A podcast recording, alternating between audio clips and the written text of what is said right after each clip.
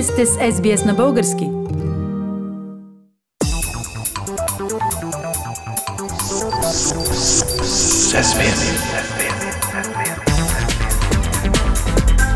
Акценти на седмицата. Пламен, при четири избирателни кампании в България през 2021 вероятно можем да кажем, че акцентът на изтичащата година е политиката. Права ли съм? Да, Фили, до голяма степен, но бих отишъл още малко нататък в обобщението, като кажа, че думата, която според мен най-точно описва изтичащата година, е инфлация. Прехвърляш нещата в економическия план, така ли? Е, не само за инфлация, може да се говори в много сфери, включително в е, вътрешната и международната политика, които главно имам предвид. Но да започнем все пак от джоба на българина. Какво се случи там през 2021? Джоба на българина изтъня. Е, сега през ноември на годишна база инфлацията в България е 7,3 на 100 при прогноза 2,8. Още по-лошото е, че според финансиста Мика Зайкова, например, тенденцията няма да се обърне скоро, както някои предполагат, а вероятно през 2022 инфлацията ще достигне двуцифрено измерение, особено ако правителството не вземе спешни мерки за нейното укротяване. Разбирам, но сега нека все пак поясниш какво имаш предвид, като спомена и за политическа инфлация. Четири избора през годината. Това също говори само за себе си, Филип. Едните избори бяха президентски и Румен Радев, стария президент, беше преизбран.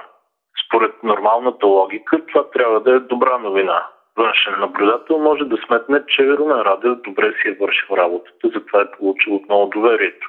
Но случай не е такъв.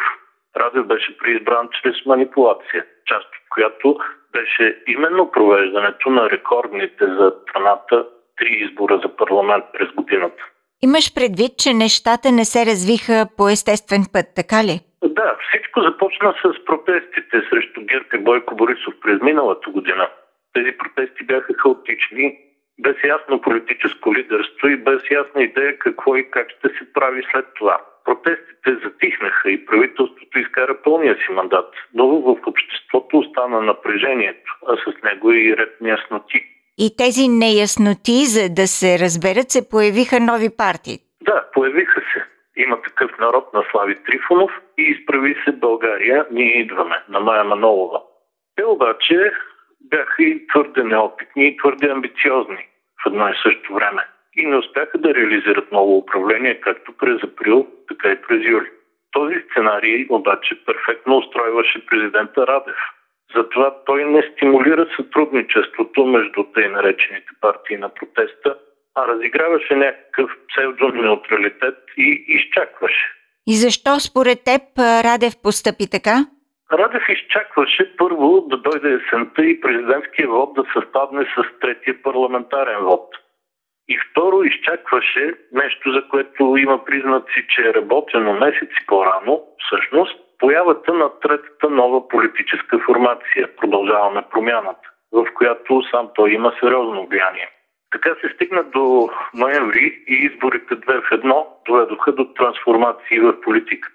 В вихара на политическата инфлация партия има такъв народ, БСП и Демократична България загубиха много подкрепа. А партията на Майя Манолова дори не влезе в парламента. В същото време вота на избирателите се преля основно към партията Продължаваме промяната. И те вече успяха да съставят сегашното правителство, което е плод на сложна и нееднородна петорна коалиция. Казвам петорна, защото освен четирите партии на промяната, тъй наречени, в него участва и президента Румен Радев, който държи поне три ключови министерства – вътрешно, външно и военно. Пламен, това значи ли, че Радев е големия печеливш в българската политика през 2021? Може и така да се каже, Фили, но това ми се струва, че е пирова победа. Още по-важно обаче ми се струва да видим кой е големия губещ. И кой според теб е той? Ами ние, всички останали. И имам предвид точно залявата ни политическа инфлация, т.е.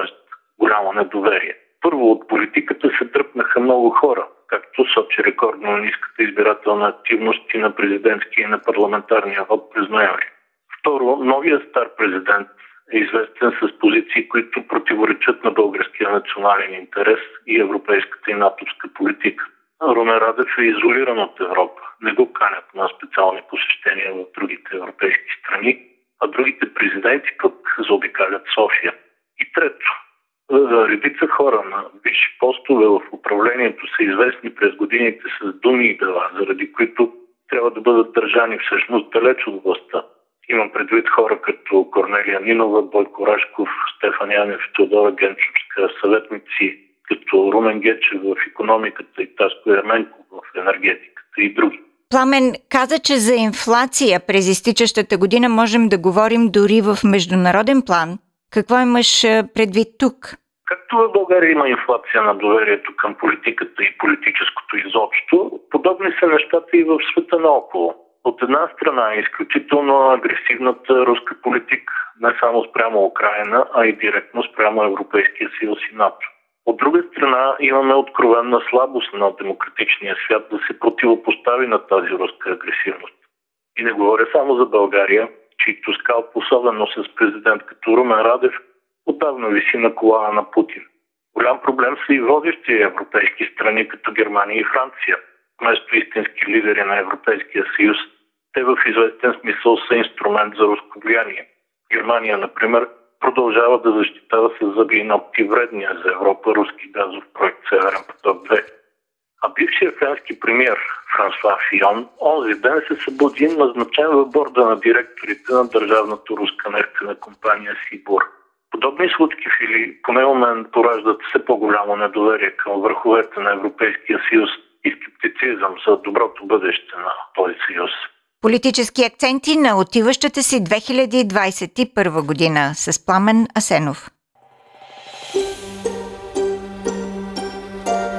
Харесайте, споделете, коментирайте. Следете SBS на български във Facebook.